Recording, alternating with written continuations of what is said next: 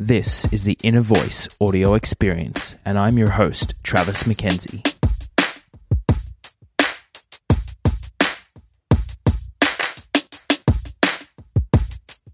Endurance athletes spend a lot of time in their own heads, and their own self talk can either drive them towards their goals or crush them in an instant.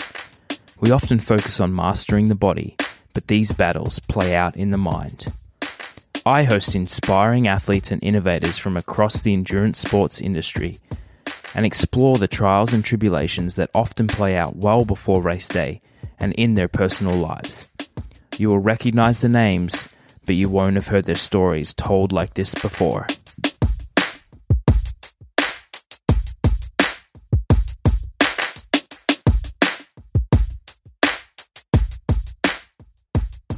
I climbed up the first floor and I climbed up the second floor um, and I climbed up the third floor. I reached up with my right arm and right shoulder and it dislocated. And Robert McDonald fell back 31 feet from my uh, hotel uh, balcony and I hit the ground and I basically felt, thought two things. And the first thing I thought is, um, what have I done? And the second thing I thought is, I can't feel my legs. Today's interview is with Robert McDonald, who shares his harrowing story of how he went from having fun in a Mexican resort to almost never walking again, and his journey to creating I Will and Team I Will and raising money for the Toronto Rehab Centre through endurance sports and bringing together a community of people who are doing amazing things to support others. You'll hear the raw emotion from Robert throughout our interview, and I hope that you leave inspired and motivated to give the best that you possibly can. Today's episode is presented by iCore Labs iCore make a fantastic full spectrum hemp CBD product that I've been using for quite a while now. It really helps with recovery, it really helps with sleep, it really helps with anxiety, and I think it will help you too. Robert and I talk about sleep and the importance of sleep throughout his recovery from his accident, and I think it will benefit you as well in your day to day life and your pursuits as an endurance athlete. iCore have been generous enough to offer 15% off each and every order for Inner Voice listeners. Stay tuned and listen till the end of the show, and I'll give you more details about how you can access that fantastic offer. But for now, here's Robert and I. I hope you enjoy the show. Robert McDonald, how are you, my friend? Fantastic fantastic. Looking forward to uh, speaking with you. Yeah, I'm glad. Uh, I'm glad we've been able to connect, and um, I've caught you in the middle of your chores. Uh, you're in downtown Toronto. I'm in Boston, so we're not too far away. Are you getting the heat wave that we're having here right now? Uh, well, I mean, heat wave. I think it's uh, about five degrees here in Toronto, so uh, I'll take that. I guess in the winter. I'm a winter sports guy, though, also. So Right. I actually I, I prefer the colder when it when it comes to winter. Don't get me wrong. I like I like a good Canadian summer as well, but uh, I I when it gets cold and it's in the winter, I would prefer minus ten than plus five. Well, I'm the complete opposite. I will. Uh, I don't want to. I don't want to jinx it, but uh, I'll take this weather any day uh, in the wintertime. The fact that I get to go out and ride my bike in the sun is always a plus. Yeah, yeah, that is true. Uh, you see, you see some people getting them out for one day. The problem is here you get so much salt, right? So you you yeah. got if you've got a bike that you like, uh, it's it's it's a little risky. Totally. Now, Robert, you and I have connected. We've got some you know some similarities about our stories and um, our journeys. I guess into endurance sports and the the intersection that we've kind of led to in that regard. But why don't you uh, give us the background uh, on who Robert McDonald is and give us a bit bit of your story?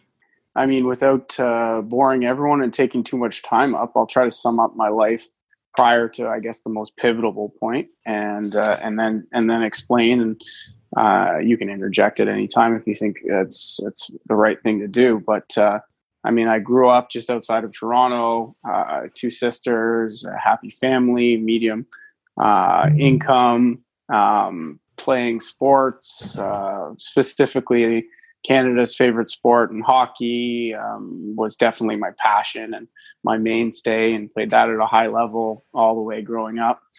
Um, and did some sports in uh, high school as well, and um, I actually was on my high school ping pong team, uh, rugby, badminton, and then hockey.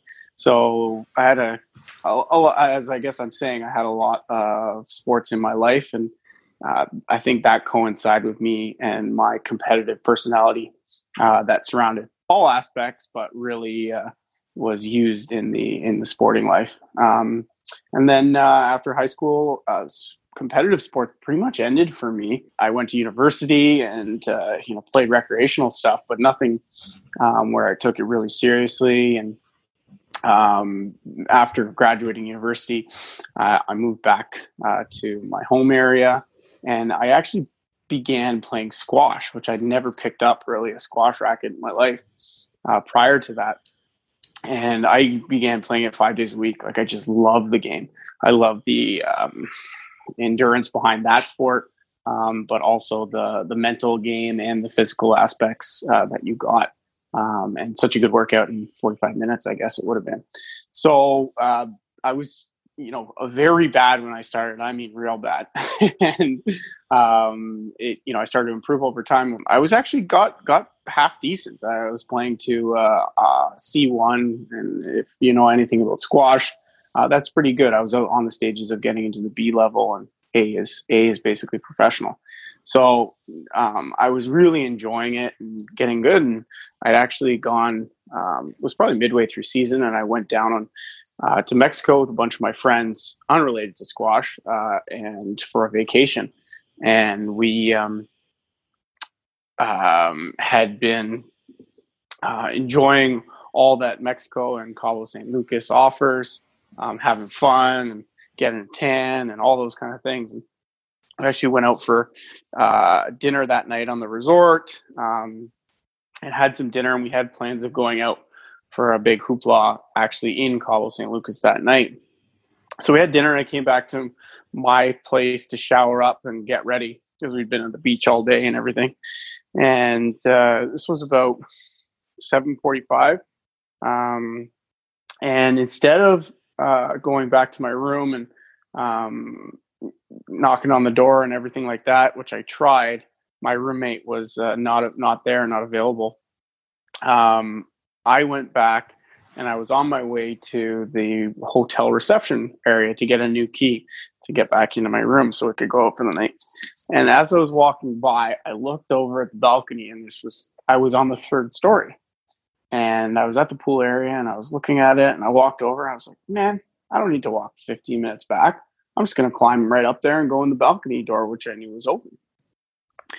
And let me tell you, I'd like to take that decision back um, now yeah. because uh, I climbed up the first floor and I climbed up the second floor um, and I climbed up the third floor and I was basically about to reach onto my um, balcony um, and the railing there. And what happened was I, I reached up with my, um, at that time, right arm and right shoulder. And I mentioned to you, I played hockey and rugby growing up. And I'd actually had surgery when I was on it, and when I was 18 on the shoulder, and it dislocated. And Robert McDonald fell back 31 feet um, oh from yeah from my uh, hotel uh, balcony and I hit the ground and I basically felt thought two things. And the first thing I thought is, um, what have I done? Yeah. And the second thing I thought is, I can't feel my legs. Yeah, when you're in, you know, Mexico, first of all, a foreign place, and you've made this, and you know instantly. I mean, I was very lucky not to have a a head injury, but I knew instantly because I was cognizant that I was in a real, real bad spot. Never mind the pain and all that kind of stuff. I just knew that this, you know, sitting there, lying there with no one around, uh, this was immediately a life changing moment. And um, I was lucky enough that the first person to walk by coming from the pool was a U.S. paramedic on vacation And so, I mean, it was first responder without being uh, called in. And uh, this man, who I never actually figured out his name, maybe if he hears this, he'll he'll realize who it is. But uh, um, he came over, and I was lying there, and I couldn't really talk or speak because I had punctured my lung um, on my right side. So I was kind of like nodding to him and telling him, and he was trying to do all the concussion signals. Uh, you know, growing up in hockey and rugby, I knew what those were, asking me what day it was and that kind of stuff. And um, basically, he called for help, and then you know the crowd started forming, and eventually, um, a Mexican uh, ambulance came from the hospital and got me onto a stretcher, and then brought me to the Mexican hospital, where um, I'm used to Canadian healthcare, which is is premium and it's free. Um, and uh, let's just say that it wasn't that to the same standard um, in the Mexican hospital. And at that point, I knew, you know, I was in real, real bad shape. And I said to my friends that were there with me, like, you got to get me home. I don't care what it costs or what this is or what they say. Like, I need to go home. If I am able to get onto a plane, I need to go home. We called my insurance that I had with my my visa, which you know tidbit always get your travel insurance. You never know what's going to happen. They we were able to secure me a medical flight home, um, and I left um, that next morning. I think about at 10 a.m. or something like that, and flew from Cabo to Dallas and Dallas, or maybe Houston, uh, and Houston to Toronto Pearson Airport, and then was ambulance to St. Michael's Hospital um, which is the best emergency care in Canada as far as I'm concerned. And uh, I actually would have uh, surgery within 36 hours of this all happening. And, uh, you know, where I am today, apparently this is quite crucial as my neurosurgeon, Dr. Howard Ginsberg, who has 18 years of post secondary education, uh, said, you know, that was one of the most critical things to make my job be more successful is the how fast you actually got there and uh, the less tension on the spinal cord. And uh, you know, to loop back, what happened was uh, when I fell, um, I broke every one of my ribs on my right side, eleven ribs total. Broke my scapula, which is your shoulder blade uh, bone, uh, clean across. I broke nine vertebrae from my T section, and uh, I punctured my lung, and pretty sure lacerated my kidney and also the biggest one, which is why I couldn't feel my legs, was I um, dislocated my spine from T10 to T12. And what happened when that occurred was a pinch in my uh, on my spinal cord, and immediately when your spinal cord is uh, touched, it's very very very sensitive, uh, and the electrodes can't go through. You lose sensation. At this point, uh, I'd lost 100% of sensation from my basically just above my belly button down. My family's surrounding me, and at this point, I'm not worried about walking again. I'm worried about living. Um, I was in very critical condition, intensive care unit, and I would slowly progress better and have some some tough times, but I would slowly progress better. And about 10 days after that, I would leave the ICU and head into trauma uh, which obviously you don't want to be in a trauma unit of a hospital either, but it was a step up for me. I would spend two more weeks there recovering before about uh, two more weeks in orthopedics area of the hospital, um, which is where I kind of first had my first glimpse of I'm going to have some hope. And there was a little twitch in my toe and twitch in my calf. And basically, I hadn't felt anything in my lower body for that period of time.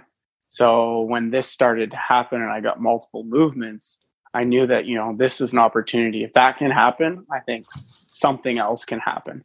And I didn't know the science or anything behind it, but I just said to me personally, you know, um, I'm going to to change this. And at that point, I, I was pretty depressed, and it, I had to. I was in the hospital over the holidays, and I, I, you know, my loving family was coming all the time to come visit me to spend their holidays in a hospital. And, it was tough, and uh, I, um, being such an active personality person, I wanted to get out of there, and I couldn't. And it was really tough and really really rough. And I would spend long days lying there, not moving, not um, able to get up and get a drink or uh, go to the bathroom. I'm on catheters and all the you know stuff that is is a little weak on the stomach. Um, mm. So I kind of said to the I had I had this person come in from Spinal Cord Injury Ontario, and they came in. They said to me, you know, here's the pamphlets. This is how you apply for social service. Um, this is how you, um, you know, can deal with a, a spinal cord injury, and um, this is you know where you apply to get a wheelchair and all that kind of stuff that they gave me right off the bat. And you know, it was nice of them to come in and do that. Um, but that was not even remotely where my head was at. I, as soon as they left, I threw out the pamphlets and said, "This is not going to happen for me. I'm not. Uh, I'm not applying for social service. I'm not, you know, applying to get a wheelchair. I'm going to fight to to be able to walk again." And I was in a circumstance where my injury was called ASIA B, and uh, you know, to give you a quick um, lesson on paralysis in the spinal cord, you want to fail the ASIA scale. It's based on A to F, and you don't want to get an A plus in this. You want to get an F. Um, and mine was ASIA B, mm. and basically um, mine was incomplete, which means your whole spinal cord is not severed. Um, if you're complete ASIA A, that's as, wor- as worst possible as you can get, and you basically have no chance of walking again. But I was in ASIA B and incomplete, so my spinal cord was still attached. Um, although the worst possibly could be. Yeah. And I said, you know, that's the case, and I, I, I'm I'm still able to feel some certain things down there, I'm not not giving up. And so, in I'm sure everyone listening is familiar with the fact that you have those whiteboards in the hospitals and in your rooms that say maybe your nurse's name or your blood pressure or weather outside and I said, like, you know, I, I don't want to look at that stuff anymore. I want to look at, I can't even get out of here. I want to look at something motivating. Yeah. And I don't know why, but I wrote, I will on that board. I asked the nurse, can you, you know, I couldn't get up. So I asked them, can you write it? So they wiped it all off and wrote, I will on there. And to me, I will at that time just meant I'll get out of here. And um, I looked at it every night when I went to bed and I looked at it every morning when I woke up and I looked at it every time I was being negative um, in the circumstance that I was in. And I'd end up leaving St. Michael's Hospital and going to Toronto Rehab's Lyndhurst Spinal Cord Rehabilitation Center. And now, uh, again, me being a lucky guy, I ended up in Canada's best uh, spinal cord rehabilitation facility under Toronto Rehab. And that was where my real opportunity started. I was working with, I got stretchered in there from, you know, a bed in St. Michael's and stretchered into my new hospital bed at this place. And I would start working with physiotherapists there and all the medical devices that they have. Um, and, you know, weeks would pass by where I would have tiny progressions and whatnot. And then another week would pass by and I would stand for the first time um, with aid of three physiotherapists. And then, you know, weeks would pass by and I would um, take my first step with physiotherapist aided. And then, you know, more time would pass and I would take my first step alone. Um, and then I would start walking very, very, very, very slowly um, with aids and then you know months would pass by and i was walking on my own you know maybe 50 steps um, or so before i would have to you know return to the wheelchair and everything like that. Um, i was total in uh, toronto rehab's spinal cord injury um, rehabilitation center for um, just over three and a half months as an inpatient that I would walk out of there um, and you know be uh, so grateful for what I got from them, but so uh, inspired also that I wasn't uh, submitting to this injury and uh, I was able to continue and progress forward. I would continue to go back there for about nine months as an outpatient Um, and in total, I've, um, and then I would switch over to private physiotherapy. Um, in total, I've probably done over 500 hours of physiotherapy with a physiotherapist one on one. Never mind the countless hours of you know me uh, doing it with myself. Yeah. I, I, I could say I'm an amateur physiotherapist by now. Um, but you know, it, time would pass by, and I was not. I, I was returning to life, but I wasn't back fully by any means. And um, my my body was probably at uh, fifty percent capacity in in terms of just regular everyday things. But in terms of you know any kind of sport or anything like that, it was at five percent, maybe ten percent. Any kind of agility or stronger or dynamic movements. Yeah, and you know I got back to a point where I was living my life uh, with you know some in, uh, handicaps and some inhibitations, um, but I wanted to continue to press. Like it wasn't it wasn't to a point where I was um, satisfied. And you know, I, you could probably ask me that question today, and I'd probably say I'm still not satisfied, even yeah. though most most people would never know I actually had an injury. I think like putting a full stop on it there is an incredible story, and I think there's a lot more of your journey that we can we can get to and we can share. But before we do move too far past it, I want to I want to ask you a couple of questions. And I'm sitting here like goosebumps, like tears in my eyes, kind of welling up a little bit hearing you tell this story. And I want to get a sense from you, like that moment when you realize you're falling. Like, what is do you remember what you were thinking or what your inner voice is telling you in that moment as you're heading towards the ground? Yeah, I, I do, and uh, you know sometimes I wish I did get a concussion because uh, it's it's not the, my fondest memory, and it was just it was one of uh, disappointment in myself in that you know why did you take this risk um, even in that split second that uh, this was all happening. I don't, you know, I don't know how long my fall was, but it seemed like forever.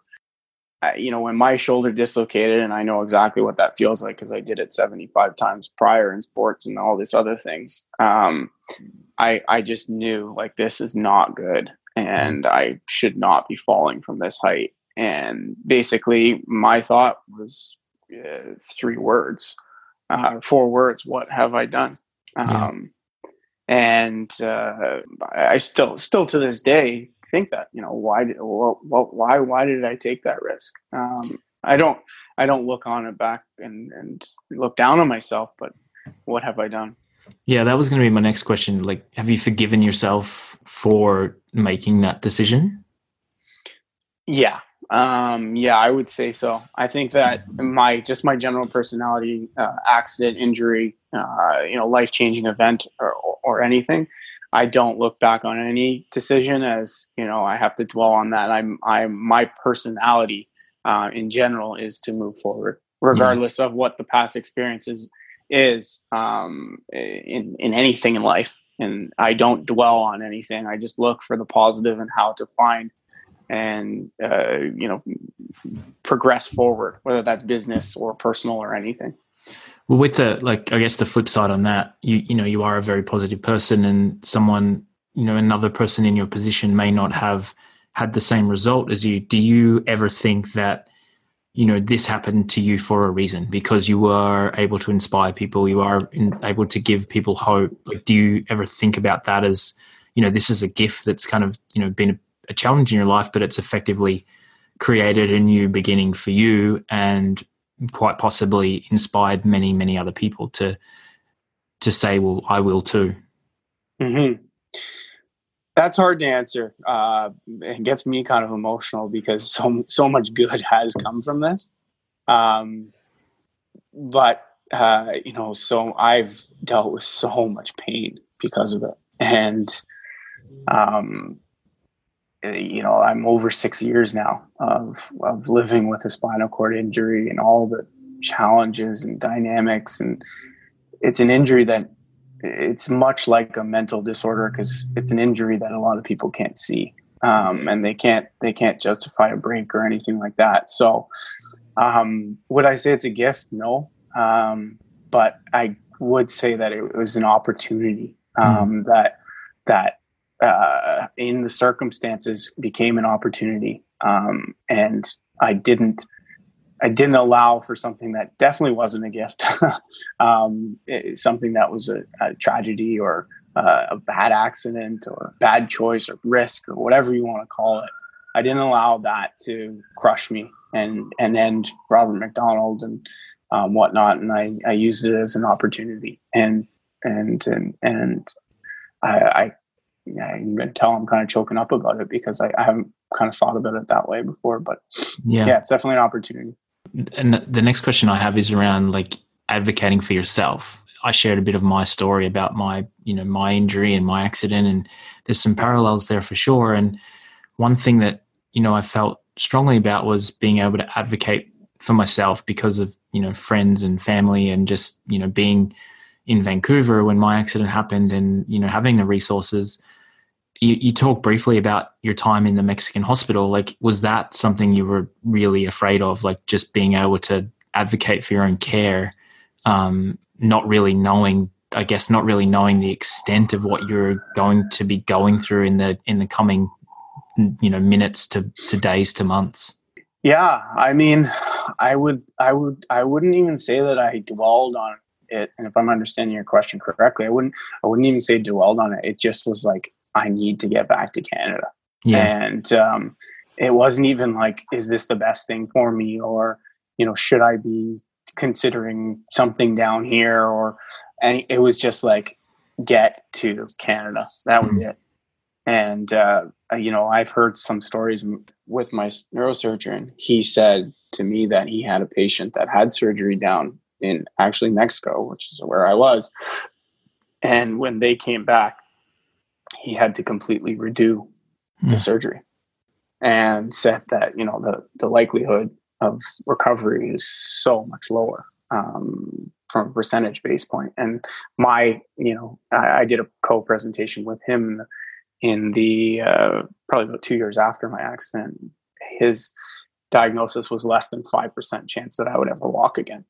So, you know, for that that low of chance to get even cut in half or a fifth or whatever you want to call it is not not a place you want to be. Yeah, not much not much room to move from there. Mm-hmm. mm-hmm. The other question I have around your time kind of going through the rehab and let's call it the first, you know, 6 months was there any people that you looked towards that had been through something similar? Did anyone kind of reach out to you? Were you put in touch with other people who had, you know, been through a similar accident and had recovered and kind of looked to them as inspiration or motivation? Or was it all very much coming from a place of self motivation and, and self inspiration? It was really a lot of self, um, especially in the early days when I had no idea what um, what it was like. I mean, I kind of searched for some stuff online, but I mean, even spinal cord injury recovery has changed so much in the last decade because of the surgeries and the less invasive uh, procedures and whatnot. So I, I, didn't really find anyone. I mean, I did look, but I didn't find anyone, and um, I that's kind of why I had this mantra of "I will." It just became, you know, it became my support buddy, and it became who I looked to, and it was my motto, my mantra. I guess I made it out of thin air, but um, it, it, you know, it was like my imaginary friend uh, going along in this journey with me. Um, and uh, I, I did look to a lot of inspiring quotes um, from philosophers and everything that you can think of, and I would kind of tweet those out when I was uh, active on Twitter and to to motivate myself um, yep. also show others that I was still motivated. Yep. Um, so I would say it was it was my own journey, um, and with my my motto, which was "I will."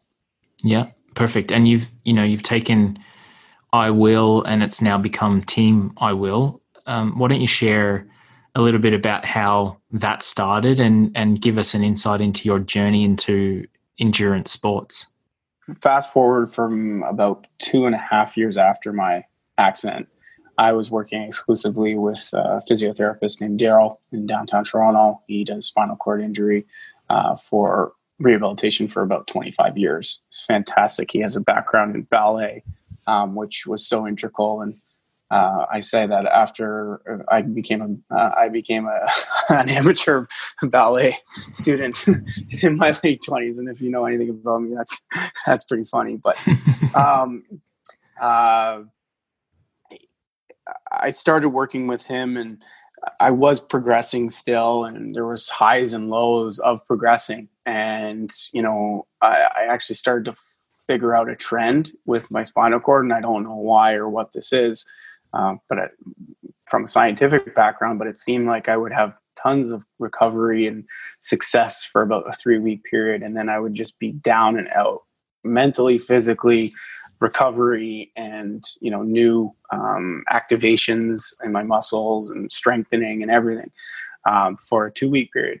So I was going through these five week periods of happiness and sadness. Um, and I don't know why it is, but it was it was making it really difficult um, because I had such an aspiration to recover fully 100%. And when I would have these two week periods of no gain and no improvement, it would just, um, even if it was finite, I would, I would, would really suffer mentally from it. And uh, that was one thing I didn't realize was how big of a mental journey this was going to be.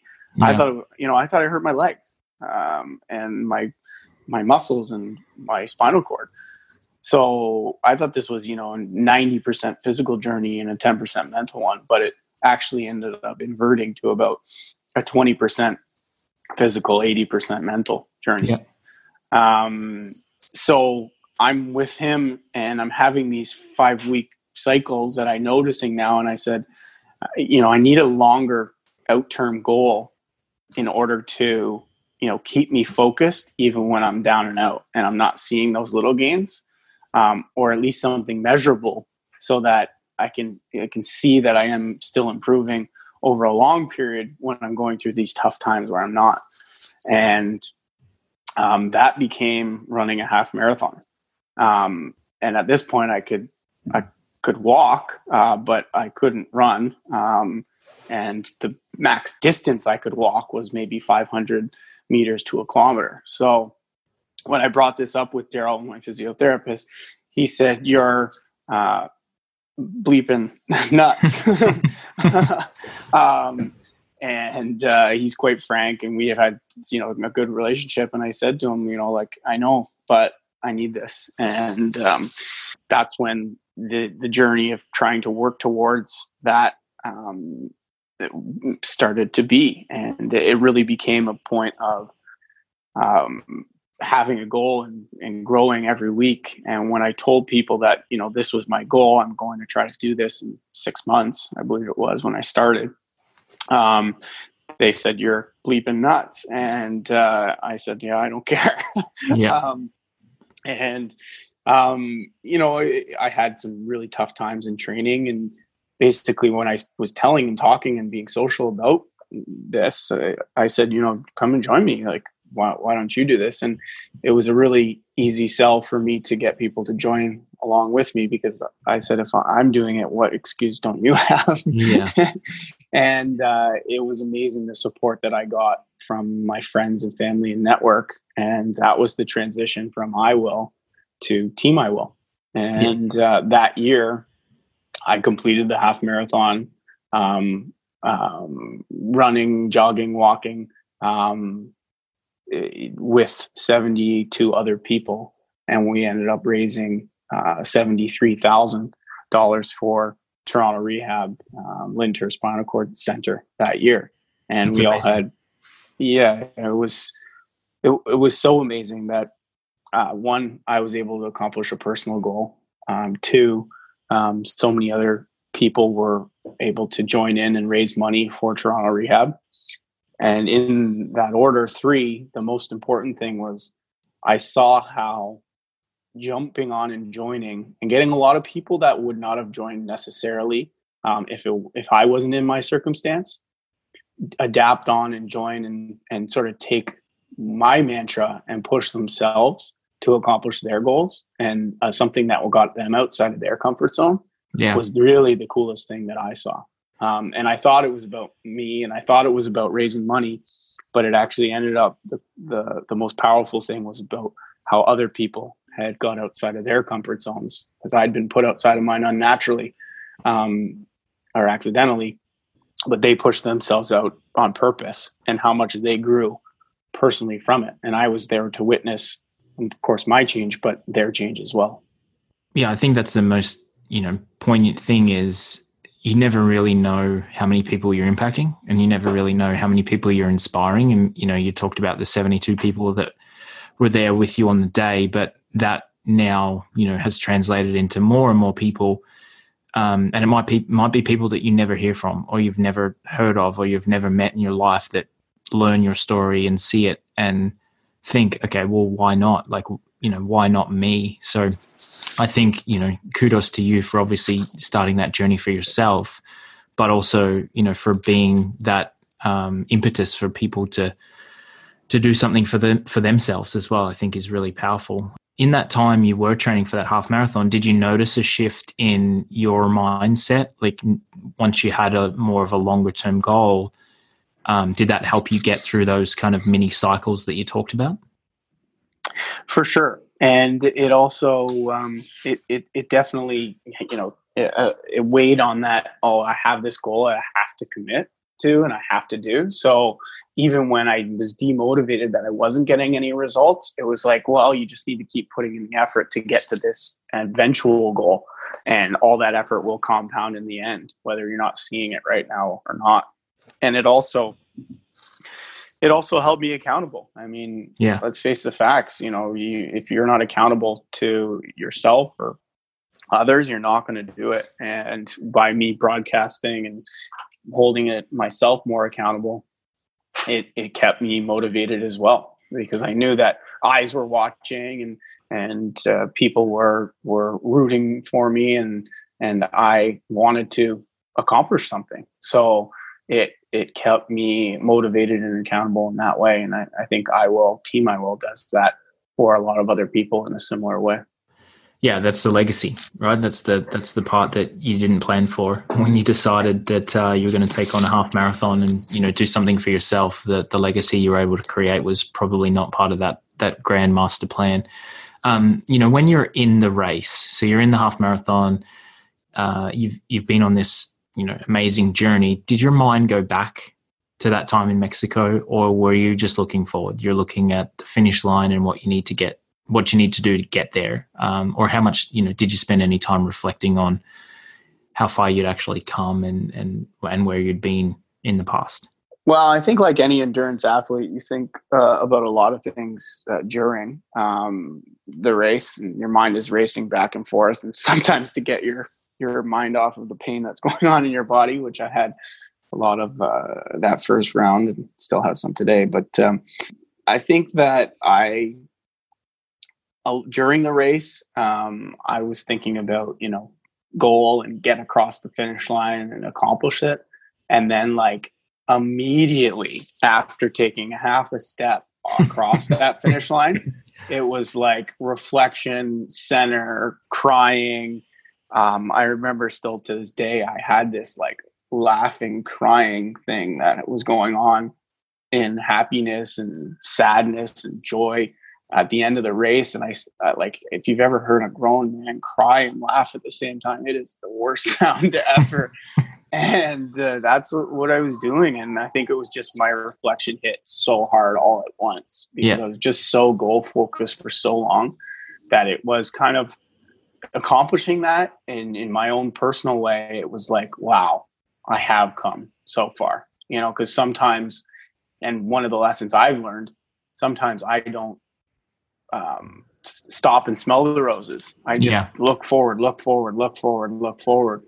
And that moment was a kind of wow you have accomplished something. Sit back or fall over and collapse because you're so tired and realize what you have done and, and take uh, time and you know some of the talks that i've given are about you know celebrating uh, the big moments but also celebrating the little moments. And that for me that exact moment where i crossed my first half marathon after my accident was that time where it was like wow you need to celebrate what you've done because it can also keep you motivated whether it's a big big goal or something as tiny as just accomplishing one little workout I think that's an amazing piece of advice because I, you know, the general nature of endurance athletes is that we don't necessarily take the time to celebrate um, or reflect. It's more so about okay, what's next? Like, what's the next challenge? Or in some of the races I've done, it's like never again, and then five minutes later, you're like, okay, what's next? So, mm-hmm. um, you know, to be able to take a moment, I think is important, important, an important lesson for people to learn.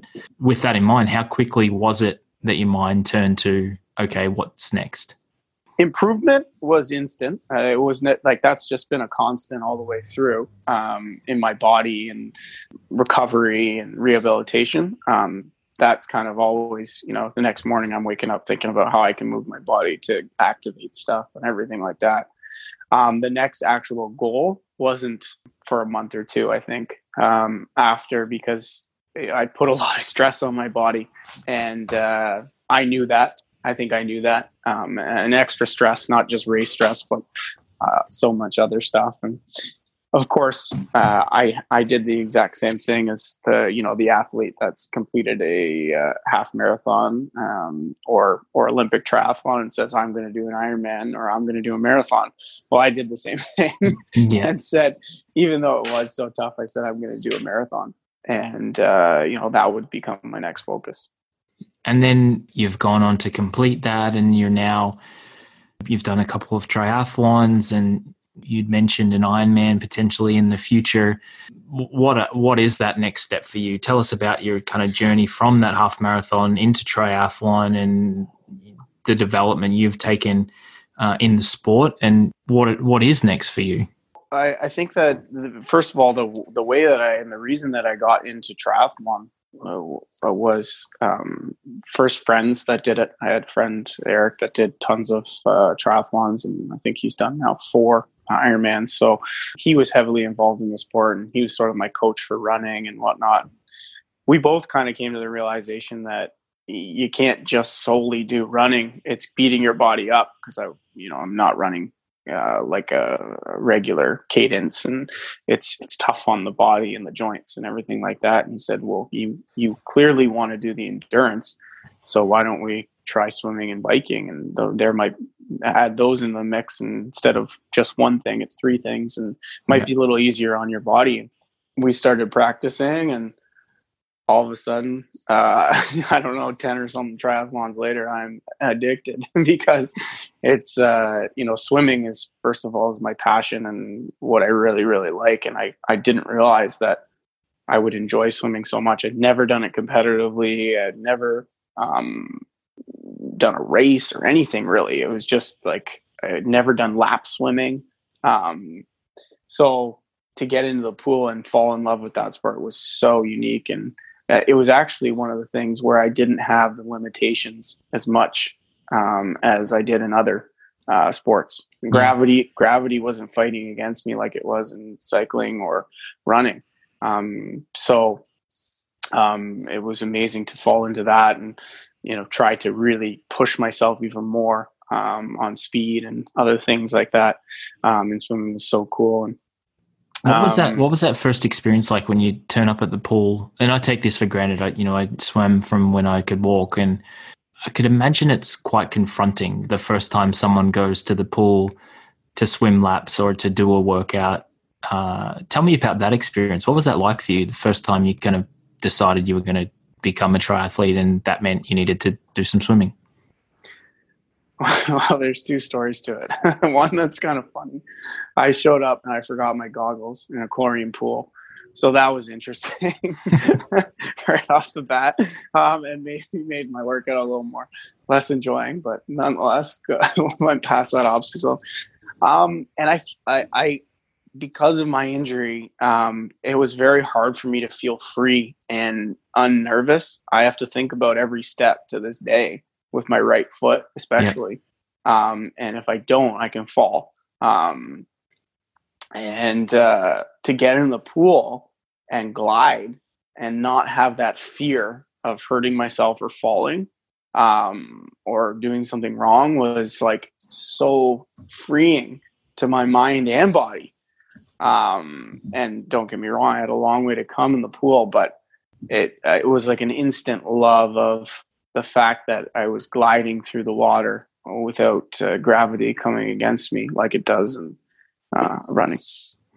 Yeah, it's a great way to describe it. And I find um, swimming probably more so than other sports uh, is a bit more like meditative for me. There's no, you know, you lose some of the stimulation of the noise and the, you know, the, the things going on and you're breathing and you can kind of really just get in the zone a little bit more, I think, when I'm swimming. Do you find that to be the case as well?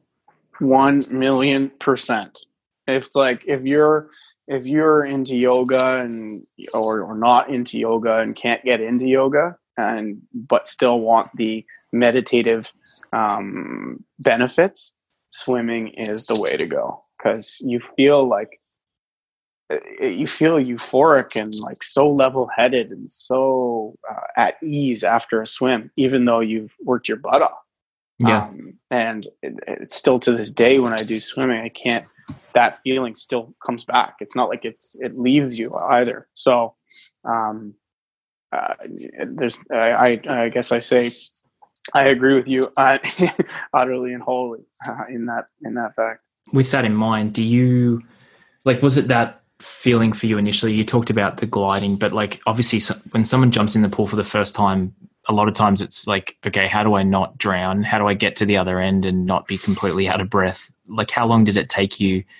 to find that, like, uh, I guess the fitness and the physical comfort where you could be a bit more meditative and a, and a bit more at ease in the water? Yeah, that would have been like where you really got it. And I mean, you're, I feel like uh, when you glide, your glide only gets longer and better as you get more experienced and more um, comfortable in the pool. So, you know, uh, the glide that I had may have only been like half a second or something like that before I was trying to get my head up to get water in the beginning. Um, but then it would start getting longer, and I was cognizant of that. Um, I would say before I really got comfortable, it was probably two months. Um, and and uh, I should qualify that with I, I, grew up swimming at my cottage and you know at the lake and whatnot. Um, so I did know how to swim quite well. It's yeah. just I never did it uh, for an endurance sport. It was always just like swimming from A to B or something like that, or jumping off the dock and swimming back in. Changing gears a little bit here. Um, obviously, Team I Will has grown, and you you know you've moved past that initial seventy three thousand that you raised in the first year. And why don't you share a bit more about that journey and the amount of you know the number of people you've been able to bring into the program and the amounts of money you've been able to raise and you know the impact you've been able to have through team i will. It's it's, it's quite amazing. And uh, you know we've talked a lot about me personally on this on this call and my journey and whatnot. And we could have a whole another call just on team i will's journey. But for me to recap and give you the uh, skinny on team i will is is is, is quite amazing. And the fact that it was 73 and 73,000, 72 and 73,000 in the first year. And then it grew from that to, I believe it was 134 participants doing a half marathon or full marathon or a 5K. And we raised in that year for 94,000 the team's getting so old I can't remember all the numbers. or maybe I'm getting too old. I yeah, maybe maybe both. yeah, probably. maybe more the latter. Anyways, um, so we grew by members and then grew again in uh, the third year and did uh, around the same 90,000 and I think it was 115 people. And then last year was our big kind of year of that, you know, we have something here and this is helping so many Canadians get outside their comfort zone, meet people, stay accountable, uh, be motivated to to sport and to life and to uh, everything. So we we did a boot camp and that had 260 62 people. Um, we did and raised uh, gross about uh, eighteen thousand um, dollars. We then did a party for the first time as well and had uh, 270 people. And that was uh, raised about 30,000 um, gross. And then we had our marathon again. That was our key event. It was the fourth year and we had uh, the most members this year. And we raised uh, i think it was 87,000 um, bringing our grand total of all the funds we've raised net to over $340,000 for Toronto Rehab. Um, yeah, for Toronto Rehab and Lyndhurst Spinal Cord Rehabilitation Center. You know, we're four years in, and so many people were helping and enjoying and growing and whatnot. I basically sat back and said, you know, this has something. It's going to continue to grow, and I'm holding it back right now. And so many people want to and are able to help out. And um, that started to happen last year, and now it's full fledged. Believe it or not, coincidentally, we have our first kickoff meeting for 2019. Um, and uh, we did our organ- organizational chart, which is pretty crazy. Uh, thinking back four years ago, we wouldn't have had an organizational chart. There only would have been one person on it. Um, yeah. We have we have 50 on there now, um, 50 people, and um, all levels. And um, our goal this year is five years, 500,000 raised for uh, Toronto Rehab, uh, Lyndhurst Spinal Cord and Rehabilitation Center. So, That's amazing. And then how? So maybe just kind of take it a step back a little bit. That obviously, you know, you spent your time at the rehab center. The money that goes back to them. Maybe explain a little bit about how you know that is helping is it you know offering services to people who can't afford it is for new equipment like what's the i guess what's the kind of payback that you're able to provide there in a um, you know in a in a real life situation? We have basically teamed up with them to to start something um, but we're waiting on some grants and some other information to come back. So i uh, can't publicly reveal at, at, the moment but let's just say it's something big. Um, got it. not not only for for patients that have uh, injuries today um, and are in rehab there. There's you know 100 of Canadians that are in there right now um, recovering, um, but also for the future and for research um, in how to better handle and um, give people like me, or uh, as I like to say, the next me, more more chance than uh, less than five percent. You know, yeah. to have to have a 10% or a 20% or a 25% chance would be a dream. So um, I can't say exactly what that is, but we have uh, sort of committed to something, and we're just waiting. And as as you know, how the hospitals and everything works takes some time. So yeah. hopefully, we'll have a conversation, and I'll be able to reveal something pretty pretty awesome under the Team I Will brand. That's great. Well, we'll uh, we'll definitely do a follow up on that because I, you know, I'm super interested to hear what that uh, what that is. Now, tell me about you know your current state and your recovery and kind of how important sleep and nutrition and supplementation and um, those type of things are to to be able just to go about your day-to-day business but also you know with the attempts of of being an endurance athlete. Tell me about how important that is to you. Um super important. Um i would say sleep is my number one. Um i i couldn't believe how much sleep I required when I was initially recovering. I'm talking for the first year or two years with my spinal cord. Um, it was just there was something called nerve fatigue that set in, and eh, you know, you there's two things you have to recover um, when you have a spinal cord injury. You lose all your muscle atrophy, so you have to uh, you have muscle atrophy, so you have to regain your muscles and build those back up. But in order to gain those, you have to um, have your nerves be active um, and then strengthen them. So, I my initial thing and why I was successful is and through help of Toronto Rehab's facility is we we really focused on uh, building up my nervous system and you know you would challenge that so much with minor minor minor movements um, and the nerve fatigue that would set in wouldn't you even if even if you had the strength to lift you know 200 pounds on a bench press. If your nerve uh, system nervous system is fatigued you don't have a chance of lifting one pound. Yeah. So um, i would have to sleep so much and still to this day i sleep a lot more than i used to um, yeah. but i'm i'm a lot back more back to normal. I will be the first one to admit though my nutrition is not uh, top of the line and if there's any nutritionists listening listening out there hmm. that want to help me please.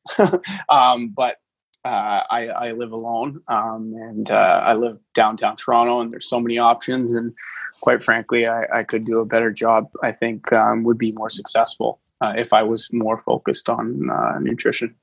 Like, what about supplementation? You know, obviously, nutrition could be better. Do you take supplementation. One thing that I've really been starting to use is uh, is CBD, and one of the you know the sponsors of the program is iKOR Labs, and they you know really they've created an amazing uh, CBD product. Do you have you tried any of that? Is like supplementation something that you've kind of been introduced to, or CBD, or you know pain relief, those kind of things?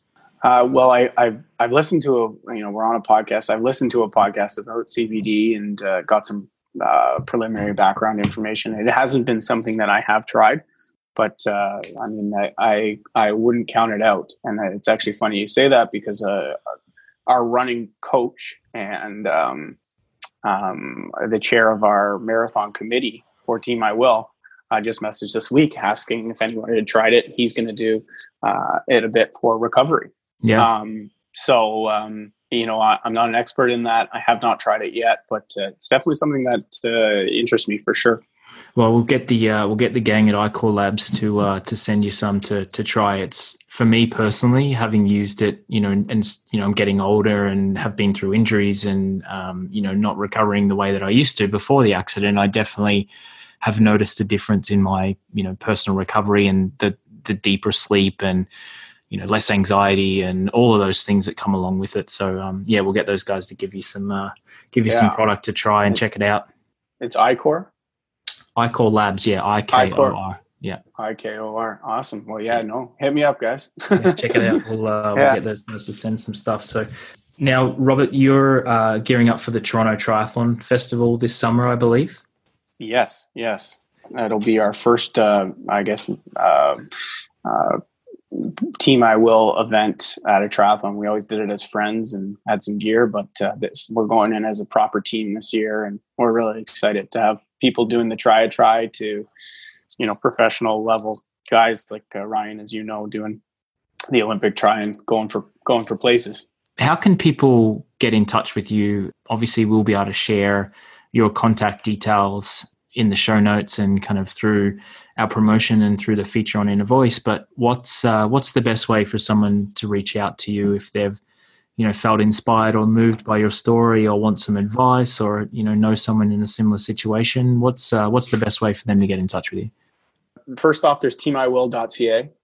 Um, so you can go onto uh, Google and find us at teamiwill.ca or you can uh, hit us up on Instagram, which is at Team I Will Canada, and uh, that's the best way to sort of get involved with Team I Will and you know keep on going what's going on with us. And um, I think they're a little more interesting than I am. Uh, but if you want to connect with me personally, um, Instagram's probably the best way, and uh, that's at Rob Mac 1986. Brilliant, mate. Um, is there anything else that we've missed? Is there anything else that uh, we should include uh, final thoughts, final words? Sure. I mean, the final word, in my opinion, is that I had this happen to me and uh, I had to fight through it. But I think what a lot of people sometimes don't take for granted is that, you know, something in life as small as a breakup or as big as a job change or career change can get you out of whack and get you out of line. Uh, it doesn't have to be something as catastrophic as what happened to me. Um, and I think that everyone should have a mantra, a motto, a role model, a goal in mind and, and behind them, making sure that they're you know heading in the right direction and staying positive because we're all going to run into roadblocks in life in order to get over them and stay positive and keep moving forward uh, no matter what the circumstances i think you should have one mine is i will and uh, many other team I team I will members is the same. But I think anyone should have one because uh, nothing nothing can stop any one of us if we believe it won't. And that's that's just the bottom line with anything I've seen in life. Yeah, that's an incredible message, mate. I, I really, really appreciate you sharing um, your story with us today. I really appreciate everything you've done um, for other people and I give you a, a, massive pat on the back, and I can't wait to follow your journey. I can't wait to get together in Toronto one day and uh, and and hang out and and chat some more. And this has been super inspiring and super insightful, and I'm sure uh, the listener will get a lot out of this. So I appreciate your time, mate, and I look forward to uh, to staying in touch and and following your journey and and the journey of Team I Will. So thanks again. Fantastic. Thank you. Thank you again to Robert McDonald for joining me on this episode of the Inner Voice audio experience. I think you'll agree Robert has an amazing story, and the way that he has been able to turn his life around and inspire others through Team I Will is something to be really recognised for. I can't wait to follow Robert's journey and stay in touch with him as he leads up to the Toronto Triathlon Festival in July this year. Thank you also to our friends at iKOR Labs. As mentioned, iKOR is a perfect product for anyone who is looking to supplement their busy lives, training as an executive, or as a parent. iKOR has really helped me, and I think it will help you as well. For Inner Voice listeners, they have an amazing offer 15% off each and every order of iKOR directly from their website, icorelabs.com. Please go and take a look and support them as they've been great supporters of ours here at Inner Voice. If you have enjoyed the show, please make sure you go and leave a positive rating. If you've got feedback, suggestions, or ideas for me, please send me a note stories at innervoice.life. I look forward to hearing from each and every single one of you, and I can't wait to bring you more inspiring, motivating, and authentic athlete stories from across the world of endurance sports.